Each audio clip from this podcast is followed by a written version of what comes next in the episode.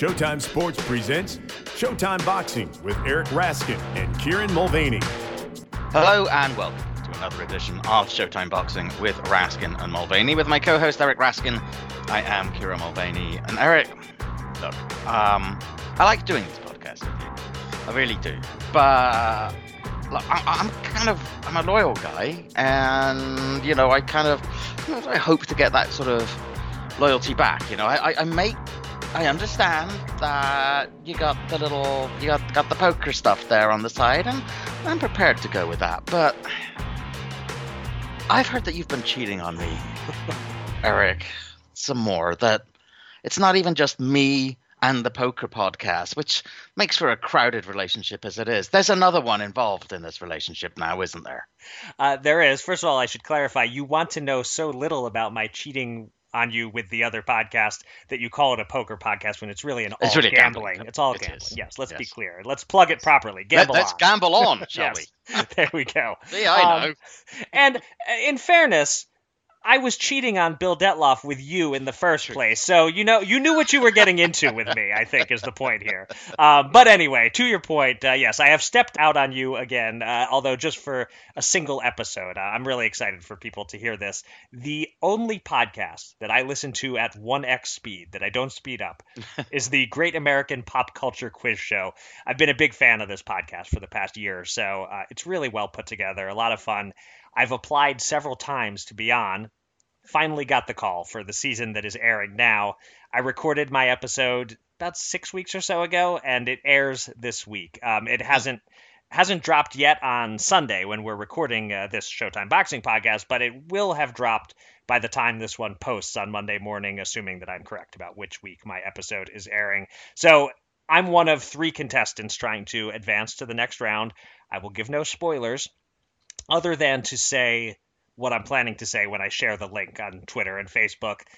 I didn't totally embarrass myself, or else I wouldn't be sharing the link or talking about it now on our podcast. So you know that much, that win or lose, I didn't fall totally flat on my face. But I would definitely say to anyone out there, if you're into pop culture at all or fun trivia games, it's a great podcast. You should check it out.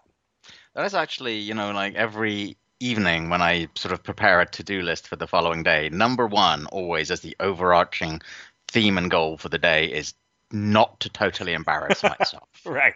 I may have totally embarrassed myself at some other point that day. I probably did. But over the course of that hour or so recording the competition on the for the pop culture trivia, I did well enough that I'm willing to tell the world that I was on it. Okay. So, it's another one for the Boxing Writers General Knowledge Hall of Fame. We have David Greisman, who is a champion on Jeopardy, and you may not have completely embarrassed yourself on a pop culture podcast.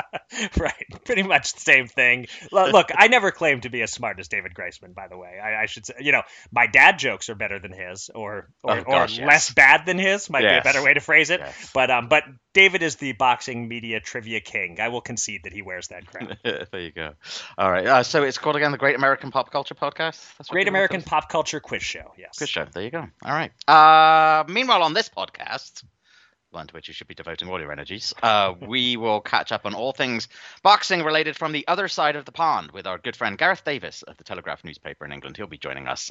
We will also take a look at some of the week's news. Eric will give me my next top 5 challenge, but first, for the first time in a while, we actually have a bunch of fights to catch up on, from Wales, from Arizona, but first Las Vegas, where on Saturday night, Fox Pay-Per-View brought 4 fights from the Michelob Ultra Arena at the Mandalay Bay, which is never going to sound right, it's the event center, but anyway. On the undercard, Luis Nery got back in the win column, winning a split decision over Carlos Castro in a featherweight contest. Junior middleweight prospect / contender Jesus Ramos remained undefeated at 18-0 with 15 stoppages with a 6th-round knockout of Wladimir Hernandez. And Leo Santa Cruz, in his first outing since losing to Gervonta Davis in October 2020, dominated Keenan Carbajal over 10 junior lightweight rounds, winning a wide, unanimous decision.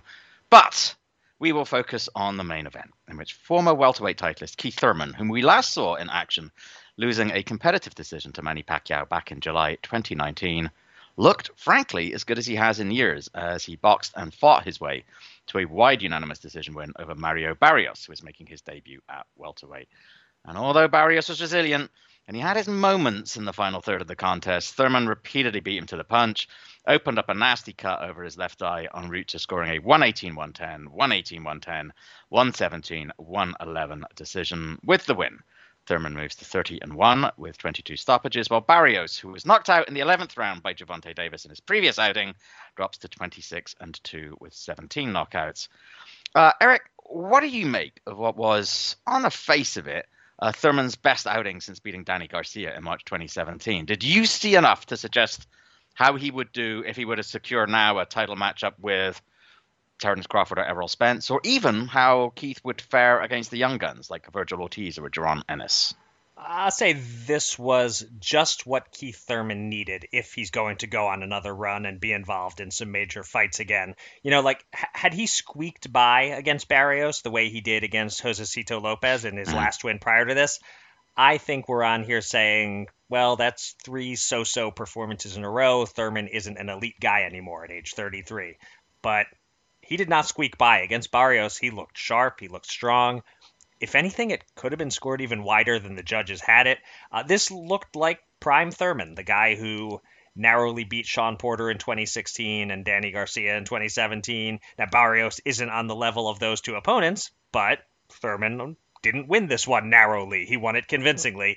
And we also, for what it's worth, we learned definitively that unlike Samson, the long hair is not the key to Thurman's strength. He ditched the ponytail and fought great. So, you know, regardless of how I think he'd fare against the other top guys you mentioned or the young guns, he at least kept me interested in seeing all those fights. I don't view him as a no-hoper against any of the names you mentioned, even if I probably do view him as an underdog against most, if not all of them. Like, I'd make him an underdog against both Crawford and Spence, and against Ennis. Ortiz, that's a closer one. I could see that being around even money at the sports books. Speaking of the sports books, I'll note that I placed a wager on Thurman by decision over Barrios, so I won that one, which I needed to make up for a loss that I will be talking about in a few minutes. But anyway, the main point is Thurman's performance against Barrios keeps all those fights marketable, and if Spence and Crawford aren't going to fight each other soon, then Thurman could well be the most attractive pay-per-view level opponent for either of them. Like I said, this win over Barrios, the way he looked in this fight, it's just what Thurman needed. But let me ask you about the other side of this fight, Mario Barrios. What, if anything, can he take out of this? If I recall correctly, you included him on your list of top fighters under the age of 25 that we put together a couple of years ago. He was exciting and credible in defeat against Gervonta Davis, but was barely in the fight against Thurman. Was this just a function of the new weight division? Was it down to Thurman's skills and experience? Or did it also tell us something about Barrios, that maybe he isn't quite at the level you thought he might be when you included him on that list? Yeah, it might be a little bit of all of the above, actually. I mean, first of all, it is, of course, worth pointing out, there's no shame in losing to either Gervonta Davis or Keith Thurman. But I feel like this loss raised some more questions than the Tank Davis fight did. He fought extremely well against Tank before he succumbed. And I thought at the end of that, he showed that he was a young talent worth keeping an eye on. But yeah, he was just, as you mentioned, he was just not really in the fight here. He did have some moments where he seemed to hurt Thurman, but he never really looked like getting a hold of the fight. And yeah, obviously Thurman's vastly more experienced, especially at this kind of level, than Barrios is. And yes, it was Barrios' first time, at 147. And yeah, that can make a difference. You look at the fight and you say, well, Thurman playing out boxed him had nothing to do with weight. But maybe if your punches are a bit less effective at a higher weight and your opponents are that bit more effective than they're used to, it can make a difference. It can prevent you from slowing him down to keep him in front of you, or, all these kind of things. So that can be a factor. But what was, I thought, slightly troubling was that we know how Thurman likes to fight, especially at 147. He's a power boxer. He moves around the ring. He fires off combinations. He moves again. We know that that's how he's been at his most successful at welterweight. Now, it's totally reasonable going in to assume that he couldn't do that anymore. But if you're going to fight him, you have to prepare as if he can, just in case it turns out he still can. But Barrios didn't seem to know what to do about it. He couldn't cut off the ring. He had a stage where he started going to the body and he landed to the body and he had some effect there, but then he didn't do it again. You know, he didn't seem to notice that Thurman was maybe slowing a bit down the stretch when Barrios probably should have just dug to the body a lot more. It wasn't a performance that suggested a tremendous boxing IQ. It suggested to me a little bit. And again, with the caveat, he's just lost to Keith Thurman. It's not a shameful performance by any means, or shameful result. But it does begin to suggest that maybe I overestimated his ceiling somewhat, and maybe that at 140, his size and his strength and his reach, because he's a tall guy, enabled him to sort of overpower opponents, and he had an advantage over opponents. But I don't know. I'm not going to write the guy off. This was a big gamble, and it didn't work. What I would like to see for Mario Barrios is for him to take a step back for a little while, retreat to some smaller shows and some undercards, rebuild himself a bit, learn some new skills, add some new dimensions to his game, see what else he has, and rebuild his confidence, which probably needs rebuilding somewhat after these last two fights.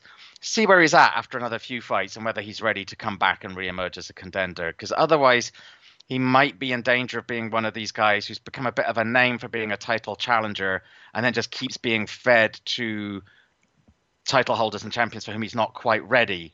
And is one of these guys who racks up title challenger eliminator losses and never really progresses. So he's at an important crossroads of his career now, I think, Mario Barrios. Yeah, he's kind of settling into possibly that Jesse Vargas zone, which is fine. You can make some money in that zone. But it's...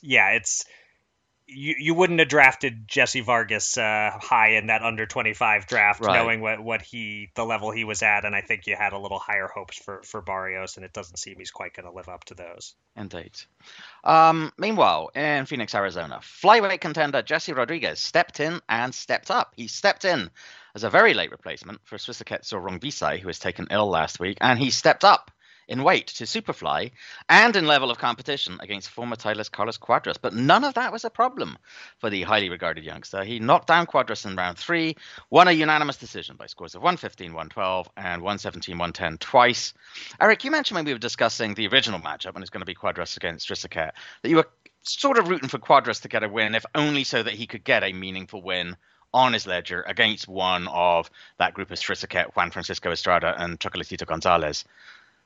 Does this result now consign him firmly to the role of like the Wilfred Benitez to the Four Kings in this modern day sort of tournament of kings, the guy who is just not quite at the level of the others? And what about Rodriguez? Are we seeing the start of an exciting career for this guy? I guess I'll tackle the Cuadras question first. He is definitely the Benitez, except that this crew is not quite the Four Kings. So whereas Benitez was still a Hall of Famer, despite being, number five out of four, Cuadras clearly is not a Hall of Famer, probably doesn't even land on the Hall of Fame ballot, if I had to guess. And I referenced earlier my sports betting loss. This was it. When this fight was signed as a very late replacement, I kind of figured it would be in the realm of even money. And I looked at the odds, and Cuadras was between a 2-1 and 3-1 underdog, and I didn't quite get it. So I jumped on it, placed a bet on him to win. Now, balanced with what I did win on Thurman, I finished exactly $1 up for the week. And no, I'm not sharing my winnings with you, Kieran. But I guess it seems the odds makers had a better handle on how good Bam Rodriguez was than I did. I thought short notice, huge step up in class. I love the big plus money I'm getting on the veteran, but it turns out the odds were pretty much exactly right, because Bam Rodriguez, who is now the youngest title holder in all of boxing, he's the goods. I had him winning 115, 112, but that was as close as you could really have it. I think 116, 111 is fine too. Cliff Rold and I actually scored every single round the same until the 12th, which I gave to Cuadras and he gave to Bam, so he had a 116, 111 card.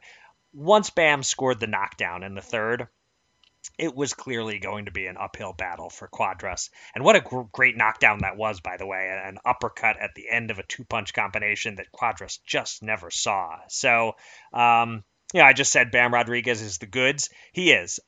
I'm not sure if he's the greats, given the circumstance and the leap up in opposition. Any kind of win over Cuadras on this night is hugely impressive, but I can't say I saw a spark of greatness, this kid is going to be on the pound for pound list someday. I wasn't seeing that. Tremendous win. I underestimated Bam a bit. He is a fascinating new entry into the mix of guys who could take on the Chocolatinos and the Estradas, but I'm not quite ready to call him a future superstar or future pound-for-pounder just yet. I need to see a little more out of him. Last fight card to discuss this week in Cardiff, Wales. Chris Eubank Jr. dropped Liam Williams 4 times, including 3 times in the first 4 rounds, on his way to scoring a unanimous decision win over 12 rounds at middleweight, while in the co-main, Claressa Shields battered Emma Kosin while also scoring a unanimous decision win. Afterwards, Shields and Savannah Marshall, the only person to defeat her as an amateur or pro in a boxing ring, got into a heated back and forth at ringside, and welterweight Conor Benn, son of Eubank's father's one-time rival Nigel, said that he wanted to face Eubank at a catchweight. Kieran, the storylines write themselves for those potential matchups. What do you think are the odds of them happening, and how would you see either or both of them going? So I simply have no idea if Chris Eubank Jr. could make it down to 154, which is what he would have to do if Ben were in turn to move up from welterweight. I mean, Eubank has been mostly campaigning at 168 recently, and this was a move back down to 160 for him. Could he lose another 6 pounds? I simply don't know. His new trainer, Roy Jones, suggested in a post-fight interview with IFL TV that he could. And Roy also pointed out, you know, he'd probably find a way to do it simply because it would be by far the biggest fight for him. I mean, it's one of the biggest fights that could be made in British boxing, period. Their fathers, who continued to hate each other long after they fought, from what I understand, have had, if not quite a Barrera Morales makeup. They certainly seem to have patched up some of their differences in recent years, but one can imagine the fissures might open up a little bit again were something like this to go ahead. There's a lot of history there. I don't know if Ben's quite ready for Eubank, even though he's looked very good, and he looked very good, of course, against Chris Algieri. Eubank's got so much experience. And there were times, you know, with Roy in his corner on Saturday night, that he looked excellent against Williams. You know, those early rounds, he looked splendid. The knockdowns were all on sweet counter jabs and hooks as Williams sort of overcommitted to his punches. But then Eubank started behaving a lot like his dad, which he's generally not done in his career, I think. And he just started posing and showboating and clowning and allowing Williams back into the fight. Roy didn't seem too perturbed about that afterwards. He seemed to find it quite amusing, actually. But that's something he'll not want to see too often. I have no idea at this point whether it can happen or if it will. But you could just absolutely imagine the sort of drumbeat of, you know, enthusiasm sort of developing for that. And if both guys decide that they can find a way to make it happen, my goodness me, that would be just enormous in the UK. One fight that I think seems destined to happen, although Gareth Davis, our guest, may have some more light to shed on that in a few, is Shields Marshall. I think that's a great fight. Marshall hasn't faced anyone of the caliber of Shields as a pro. She's already 30 years old, and she's still only got like 11 pro fights behind her. She doesn't want to be known only as the woman who beat Claressa Shields as an amateur, but if she can beat her as a pro too, then obviously that's a huge feather in her cap. You know what? I kind of reckon she could. She's got height and reach on Claressa. She's very good technically. She's got some very good footwork, and she's got power. We've talked before a bunch of times that Claressa's a much better boxer than she was a few years ago. She's, you know, much better defensively. But, you know, she's taken this time out to spend some time on MMA. She's almost got to get back in the boxing groove a little bit. It looked as if she would stop Kosin at some point, and she didn't. She's still only got those couple of stoppages on her record.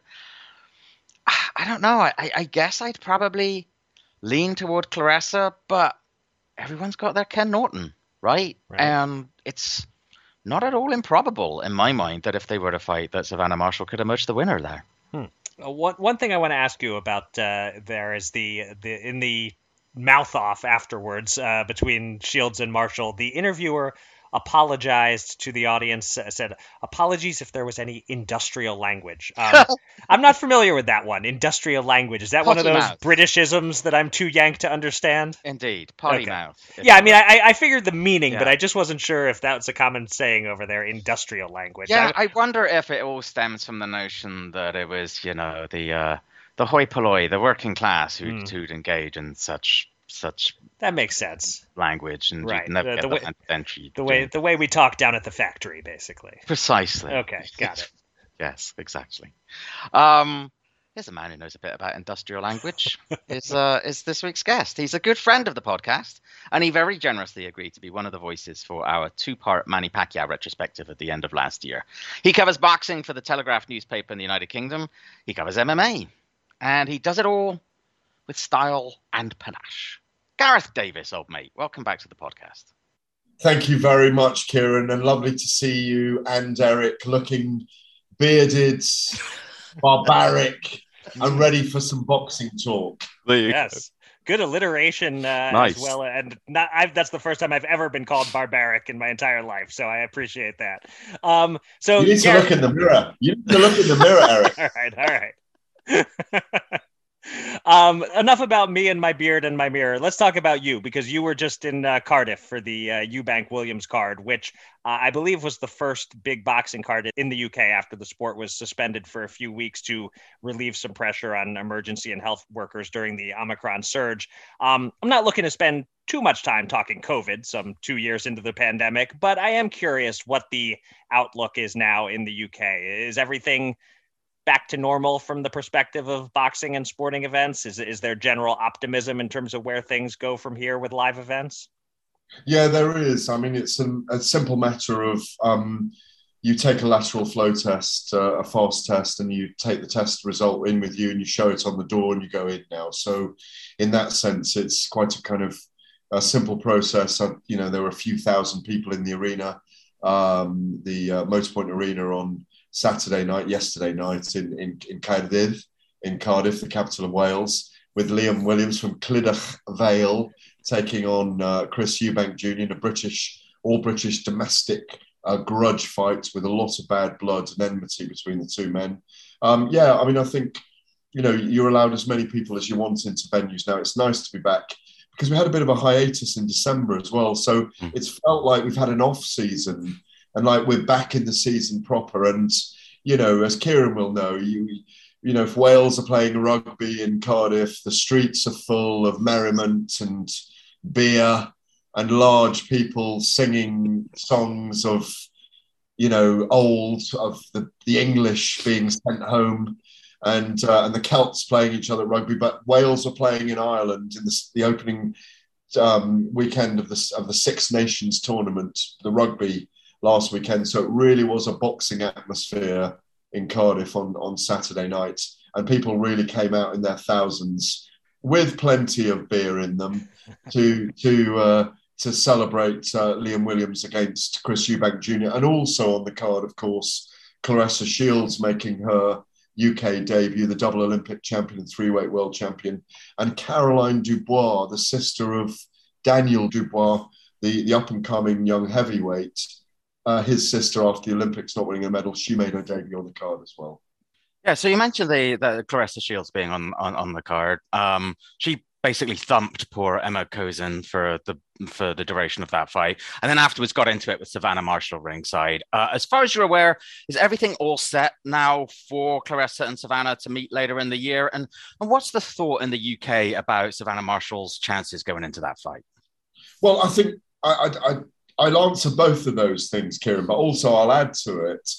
I think Emma Kosin was ranked number 3 in the world, a very tough fighter, unbeaten, mandatory challenger for Claressa Shields. Claressa Shields made a lot of noise here this week. It's got a lot of leverage in national newspapers and in that kind of that round of like social media groupings of IFL TV and Behind the Gloves, all those kind of quite big boxing channels now online that generate interest with the fanboy, fangirl kind of area digitally.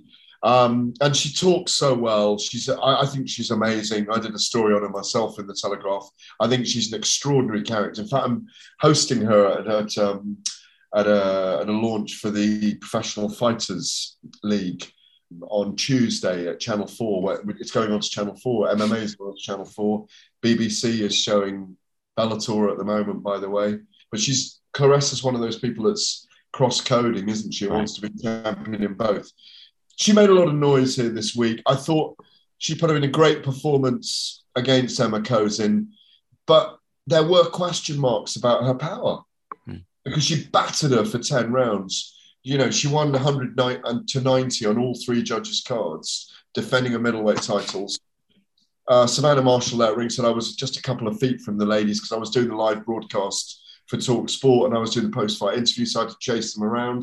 Claressa was very upset that Savannah was seen on Sky Sports asleep in her chair during the fight, feigning sleep, but she was over to the side like this, snoring away, as Claressa knocked six bells out of Emma Kosin, as you rightly say. And they went at it, you know, and it's unusual to see two women. Claressa feels disrespected.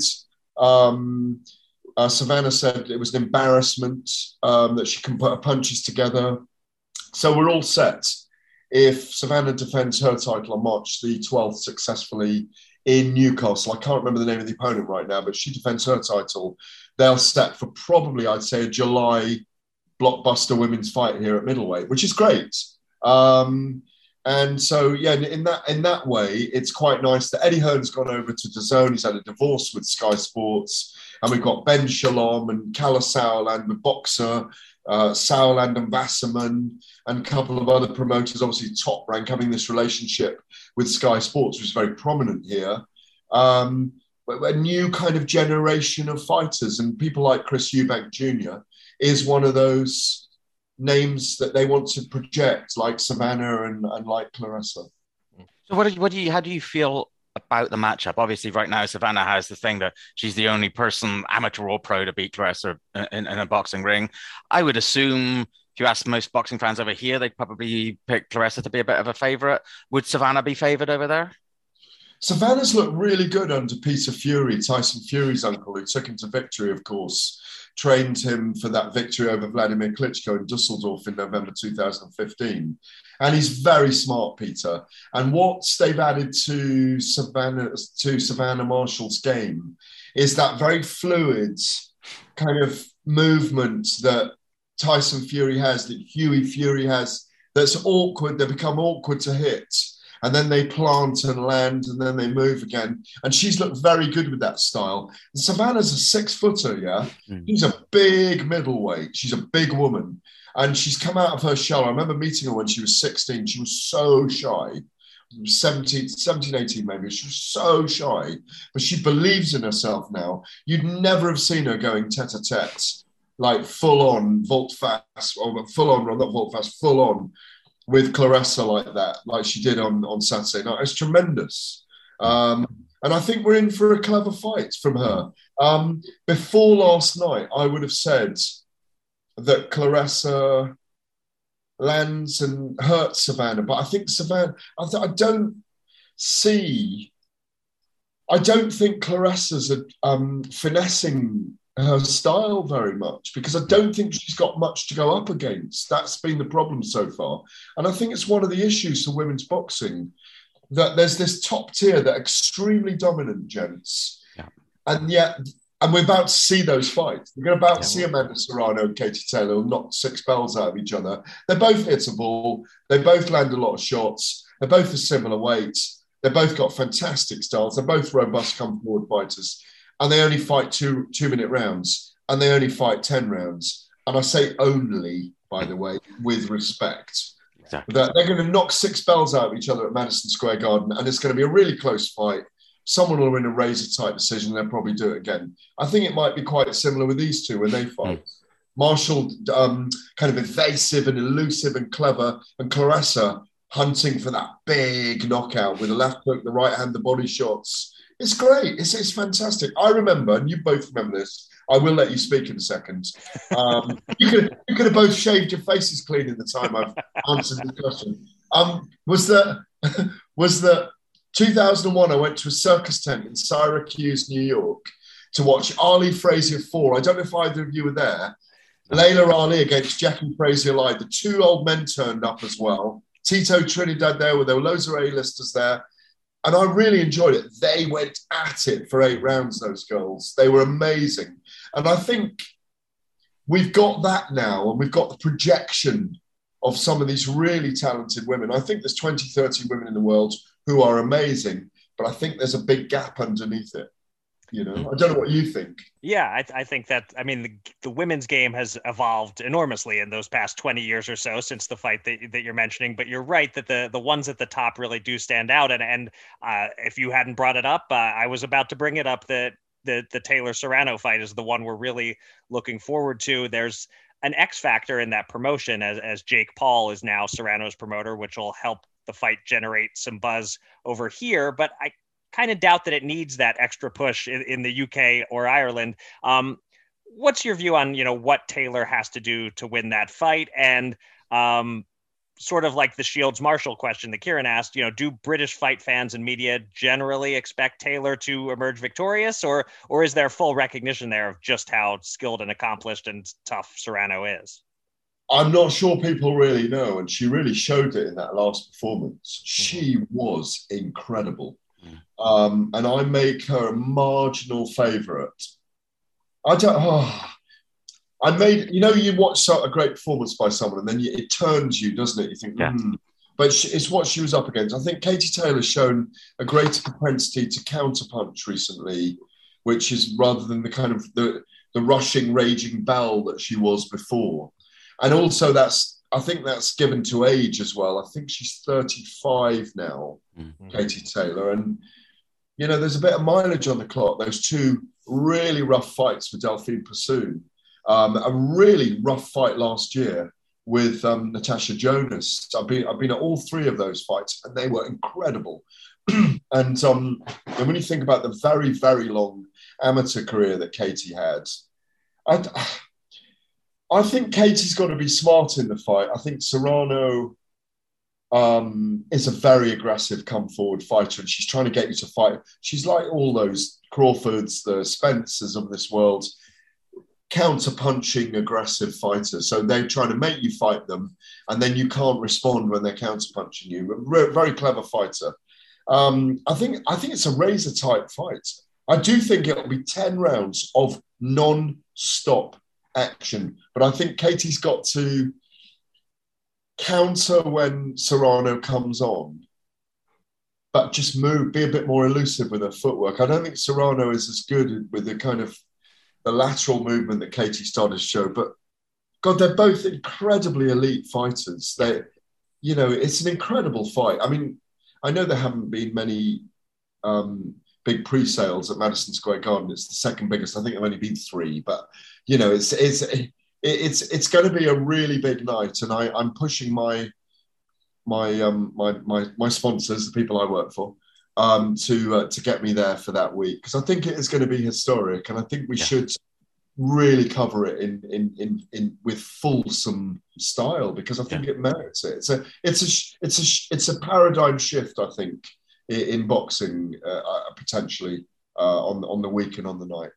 Yeah, and it's one of those fights where they're both stepping up to clearly the best opponent either has faced in the pros, which is, you know, what we love to see. I did mention that the co-promoter on this, Jake Paul. I'm curious quickly, just for the UK perspective, or even just your personal perspective on the whole Jake Paul thing. Are his fights getting much attention on your side of the Atlantic these days? I'm not yet the British Prime Minister, so I can't speak for all the British people at this present time. Not yet. Okay. But if you both shave by the end of the podcast, I may well put my bid in to become a local MP and then work my way up in the next 25 years. But no, what do I think? I think you've got your boxing purists who don't like him. You've got your young people who admire him. And you've got... I'm among the people that think that he's a marketing genius. And I've interviewed him, a couple of times. I've been around him 3 or 4 times.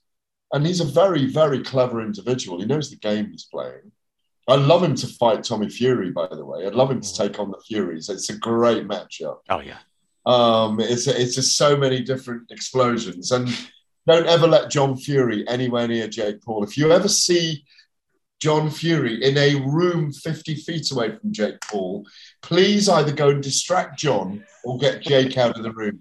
Because after that press conference, if John gets his hands on him, I worry for Jake Paul. But I hope I'm not speaking out of turn there. But I think he's very, very interesting. And I think he's spotted the fact he can get involved in this promotion and he can do something that what young people call legit in the sport.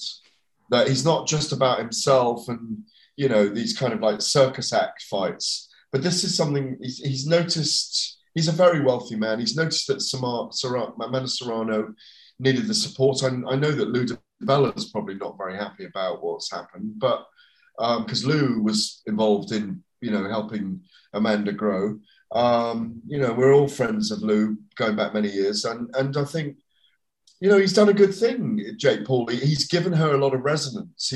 He's put his weight behind it. And look, there's a big press conference here in London tomorrow, and a lot of people will be going, not just for Amanda and Katie and Eddie Hearn doing the whole thing in DAZN, but the fact Jake Paul's there, he'll have a long line of people wanting to speak to him all week. So it's phenomenal, really. Well, you mentioned the Furies. That's a segue. Tyson. You've been doing this a long time, Kieran. As you know. I know. You don't even really need us to be here, Gareth, to be honest. You really...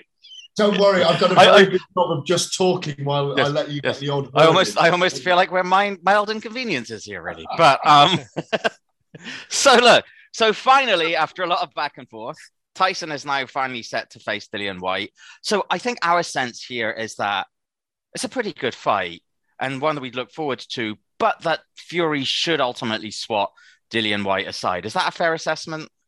Well, before I answer the question, I hope I'm visible. Oh, okay.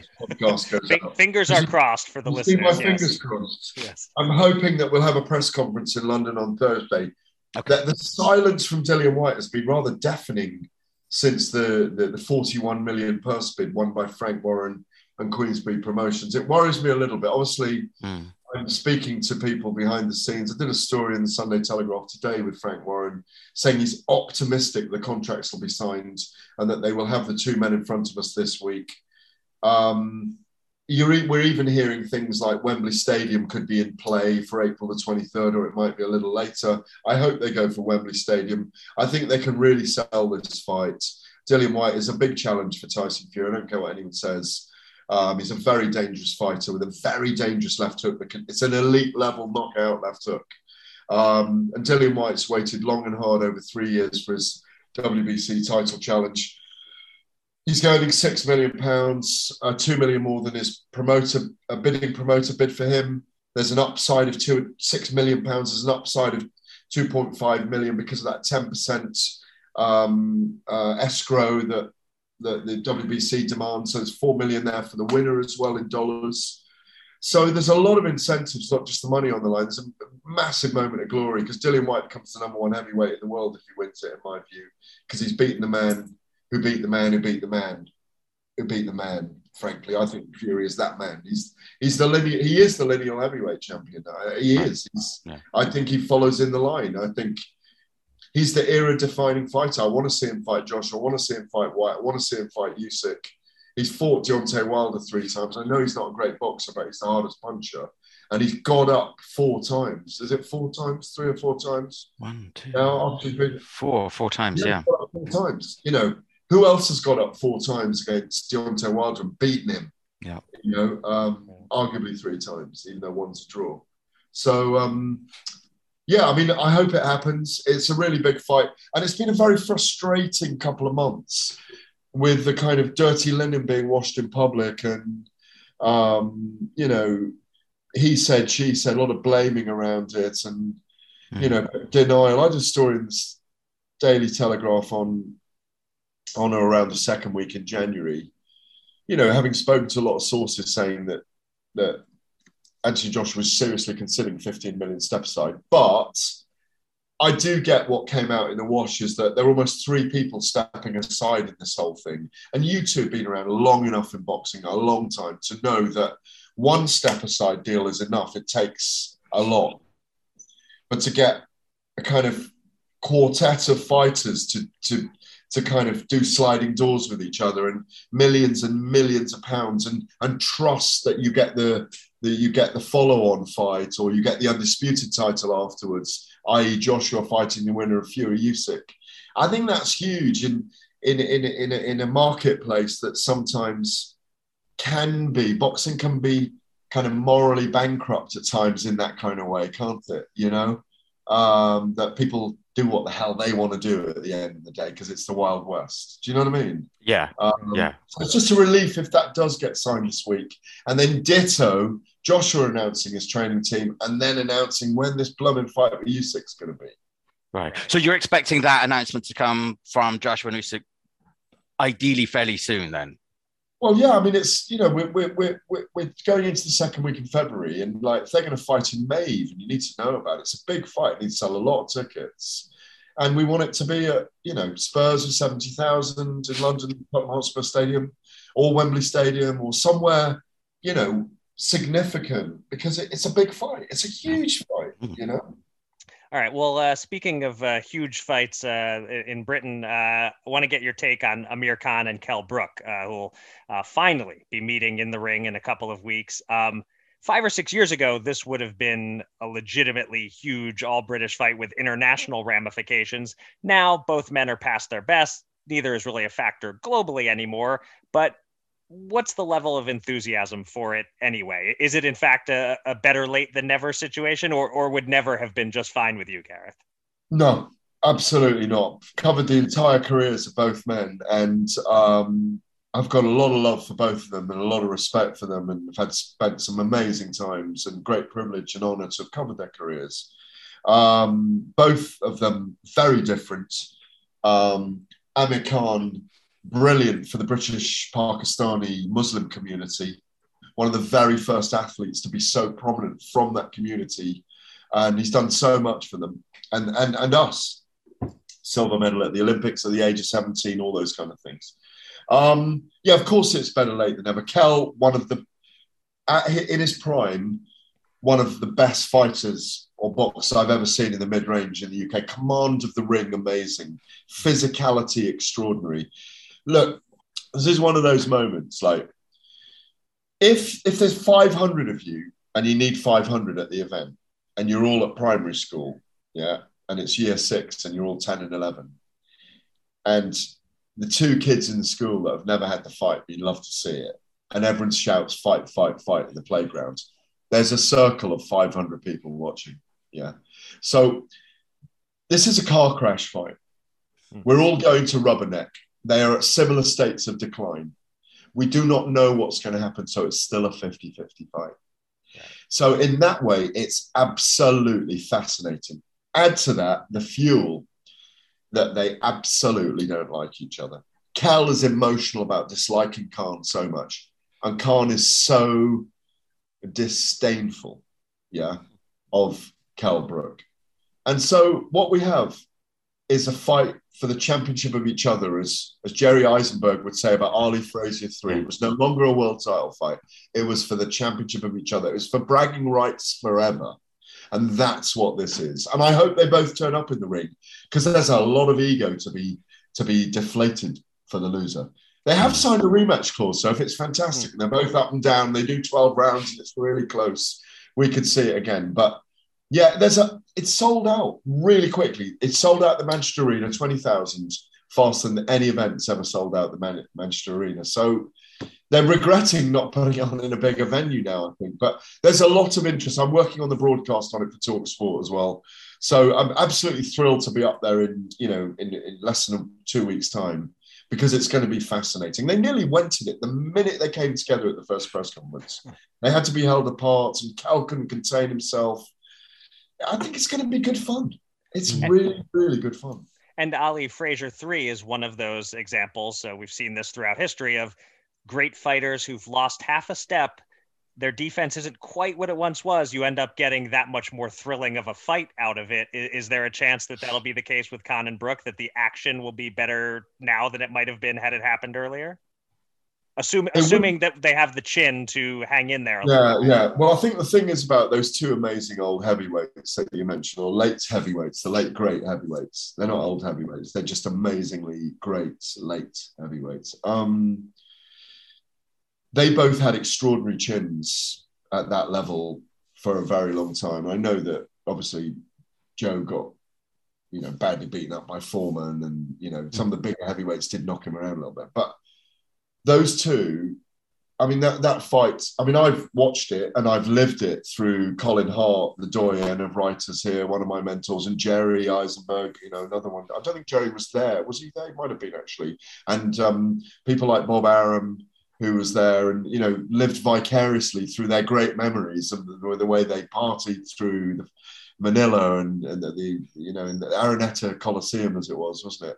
And the heat when they came out, it was like extraordinary. And you watch it and it's like watching two old bears paw each other with claws, isn't it? For taking turns to batter two bells out of each other. I think with Khan and Brook, I think both men might be down in this fight. And I think that I genuinely can't pick a winner. I genuinely can't, because I can't decide who is going to. It could come down to a gunfight at the OK Corral, who turns and blasts first. Khan's got such fast hand speed. Will he put Brook away early? Will Brook be really clever for 3 or 4 rounds and then catch up with Khan? Will they both go down? Will they get so much out of themselves that they want to go the full distance and we get this extraordinary fight? That's the beauty of this sport. You really never know when it's a fight like this. And a bit like I say, like last night, I was in Cardiff for Eubank and Williams. We didn't know that Eubank was going to knock Williams down 3 times in the first 4 rounds and then just showboat and let Williams back into it and then dance around the ring and not do anything for the last round and shuffle and try and ape the moves of Roy Jones Jr. And it was, you know, you cannot predict what fighters are going to do, can you? That's the beauty of it, you know? Yeah. All right, final question for you. And it's sort of reaching out a bit more globally. Eddie Hearn worked with Canelo Alvarez for a couple of fights, and Canelo made no secret about the fact that he really liked working with Eddie. Word out there is that Canelo's got a couple of offers to mull over. One of them from Eddie to take on Dmitry Bivol and then Gennady Golovkin, and a PBC deal to face Jamal Charlo. Do you have any indication? Is Eddie at all confident about being able to work with Canelo again? Any indication of which way that might go, or are you not hearing anything? Well, Eddie's on his own trajectory at the moment. Let's be honest. You know, I think I've got to say in here that one of the big things to happen to Eddie and DAZN in the last week is BT Sport doing a deal with Discovery, right, for 50/50 sports rights and coverage, which helps Frank Warren, his rival. Which is kind of good news for the sport here, frankly, because then you've got Eddie Hearn with DAZN, you've got Boxer and Sauerland and Wasserman Sauerland, and you've got Bob Arum, Top Rank with Sky, and you've got Frank Warren with BT Sport and Eddie with DAZN. I repeated myself there on one of them, but I got them all out in the end anyway. But the point is, it keeps a tripartite kind of promoters going. Eddie and Canelo, yeah, they'll work together. They look, Canelo likes him. He likes the cheeky chappy thing about, and I do think there's a chemistry there between them. If you're asking who I think Canelo will fight next, are you asking whether he's going to work with Eddie or who I think will fight next? Yeah. What do you reckon? Well, I think he will work with Eddie, and I think he won't fight Alumba Makabu in the end. No. Which was a nice move, and I thought he would have knocked him out, by the way. I thought Canelo would have knocked Makabu out. Who does he fight next? I'd like to see him fight Artur Beterbiev. Yes. That's an amazing fight. And you know what? Canelo can beat him on skills, because Beterbiev is a rock. You know, you know, and they could call this the irresistible force, Canelo, against the unmovable object, Artur Beterbiev. And it could be 2 meteors colliding, basically. And it'd be an amazing fight. They won't do it because I think it's probably too much risk. And as we know with certain fighters, it wasn't so much with Pacquiao, but with people like Floyd Mayweather, in the end, when you become so big, your opponents are normally not handpicked, but picked at the right time to suit you, all that kind of stuff. I think he beats Golovkin now. I'd like to see Chris Eubank Jr. fight Golovkin after Ryota Murata, if they redo that one after it's postponed. I just think, what weight are they going to do Golovkin and Canelo? I mean, they'll have to do it at 12 stone, 168 pounds in my view, because I cannot see Canelo getting back down to middleweight again. Yeah, he's too big now. And the way that man hits a golf club, hits a golf ball now. Right. Have you seen it? Yep, I saw that shot. Not bad. I'm like, he is a big dude now. I can't see him going. But who's the other guy? Is it Benavidez? Yeah, I wouldn't mind seeing him fight Benavidez. Mm-hmm. That's a really good fight. And Benavidez is a coming force, isn't he? Yes. Loved by everyone. Amazing style. Very tenacious. Canelo beats them all around his weight class. I think it's at light heavyweight against people like Viterbiev that he has challenges. Mm-hmm. But, you know, he's a phenomenon. He's going to get beaten in 3 or 4 years' time when the new star emerges. But right. I've said far too much for far too long. But the only thing I'm pleased about today is that I had a shave. I knew this was coming. Mm-hmm. Listen, it's all sunbed, so don't worry about it. Look, I had a shave before I came on today out of respect for you two. And when I came on here... that'd be a lesson to you. Well, I wish I had just let the grizzle go for a couple of weeks now, and then I could have joined you, and I'd have felt like three amigos. As it is, I feel like the old guy that had to try and look a bit younger by having a shave. Oh, look at me. I'm the guy with the white beard. I think I look like the old guy here, man. I was going to say, when the three of us all hang out at Kieran's Vermont cabin, a beard will be required to fit in. Exactly. Gareth. I will wear a fakie. You're still talking about a beard, right? Yeah. Listen, you go and do what you do with your beard. Do what you do best with your beard. I say no more. Gareth, mate, thanks for coming. We really appreciate it. It's always fun to have you on the podcast. It's good to talk to you and good to see you, mate. It's always a pleasure. Thanks, Kieran. Thanks, Eric. Thanks. Take care, mate. Okay, tweet of the week time, and it relates actually to one of the contests we just discussed with Gareth.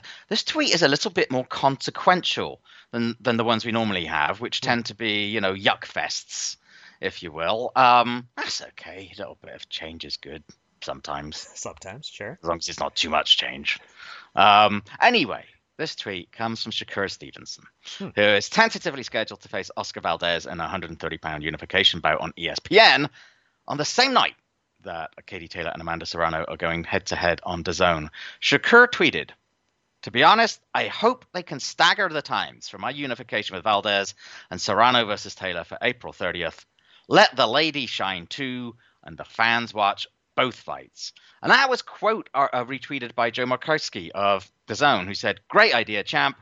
DAZN Boxing will make this happen." Now, of course, DAZN has made sure events didn't clash before, but they did it the wrong way, forcing Canelo Alvarez and Sergey Kovalev to wait in their locker rooms for an hour or more until the UFC event ended. Hopefully, if they do follow up on this promise from Joe Murkowski, they take a different route. Maybe make sure that Taylor and Serrano enter the ring at 9 or 10 p.m. Eastern. They have plenty of time before Valdez Stevenson, which would be better for UK and Ireland fans too, of course. Mm-hmm. We need more of this kind of cooperation and less unnecessary counter-programming. Don't know how much folks had given thought to any of that, but good for Shakur for saying that that's something that he wanted to see.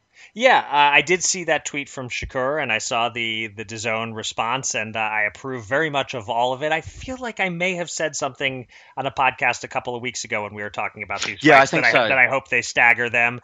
And we will be talking in a bit when we get to the news segment about the co-feature on one of these cards. I specifically wrote in my ringside seat column that hasn't published yet, but that I wrote about a week ago.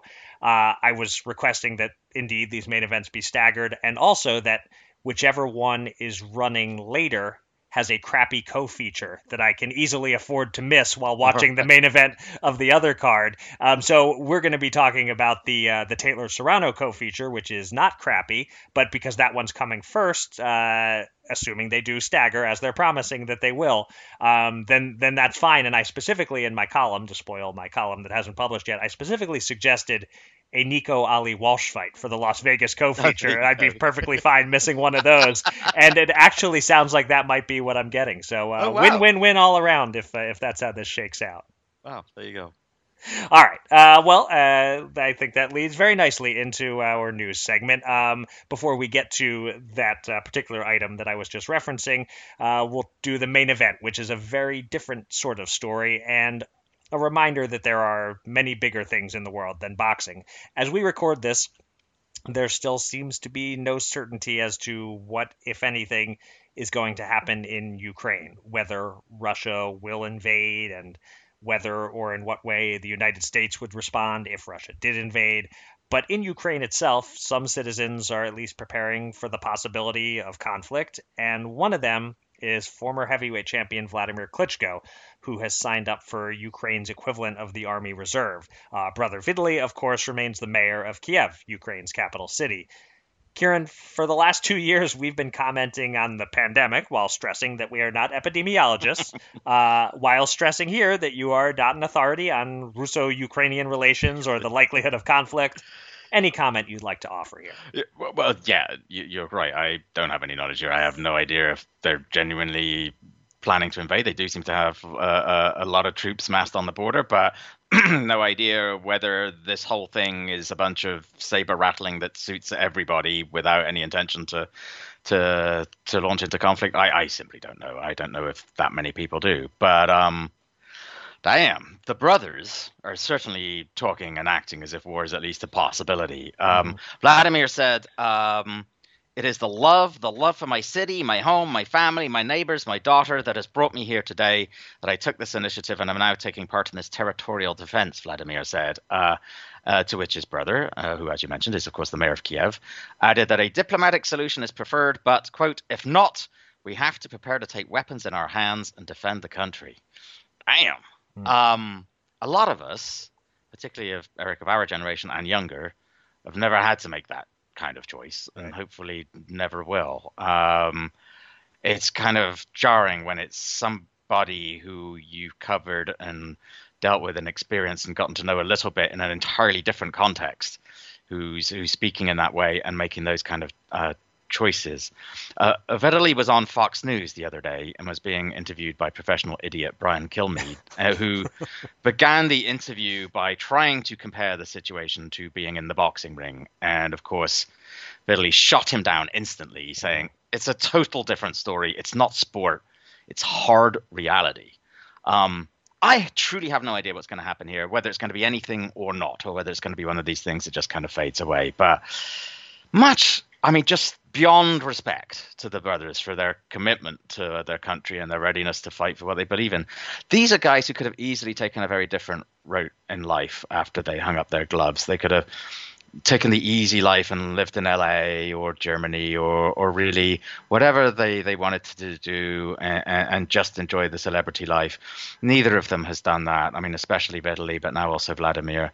For that alone, they just deserve just immense respect, I think. Yeah, I would just add that I've felt for a while that the Klitschkos are just good men. Whatever I might have said about them being at times boring in the ring or bad for heavyweight boxing, which I still think that they were to some extent because of the way they fought and it wasn't great for the division, I have long believed they're both good and decent men, and Vladimir Putin is very much not. And if you're against Putin, you're on the right side. And if you're aligned with Putin, you're on the wrong side. I mean, that might sound like an oversimplification, but even if it is, it's not an oversimplification by much. So good for the Klitschkos for fighting for what's right. All right. We have some more conventional news items in the undercard. A few fights have been lined up. Jamel Charlo against Brian Castanio 2 is set for March 19th in what is now the Crypto.com Arena in Los Angeles. Ryan Garcia will be making his comeback after a year or so out of the ring when he takes on Emmanuel Tagot on April 9th on DAZN. And the pathway appears to be being laid for him to fight lightweight champ George Kambosos if he beats Tagot and Kambosos wins an interim bout. The fight that you were alluding to just now, Jesse Vargas versus Liam Smith, which had originally been slated for this past Saturday night until Vargas tested positive for COVID, has now been rescheduled as the co-main event of Katie Taylor, Amanda Serrano. And next weekend sees the return of Daniel Jacobs as he takes on Britain's John Ryder at the Alexandra Palace, the old Alley Pally, as they call it in London.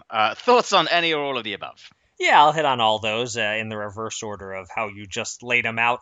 Jacobs Ryder, hard to get too excited about it. Ryder is sturdy, but shouldn't be too competitive here unless Jacobs has really lost a step. Although, in fairness, I said the same before Ryder fought Callum Smith, and he gave Smith a much tougher fight than I expected. But generally, not a big boxing weekend ahead of us. I can focus on making a number of losing Super Bowl bets next weekend instead of betting on boxing. Vargas Smith, I already touched on this. I'll just say it makes for an excellent Taylor Serrano co-feature. That's a very strong 1-2 punch atop that card.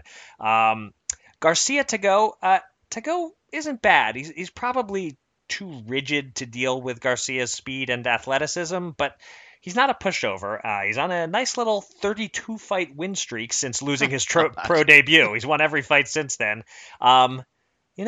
If Ryan Garcia is rushing back while still not past his mental health issues, then anything can happen in the ring. It turns Tago into a very live underdog if Garcia's not at 100%.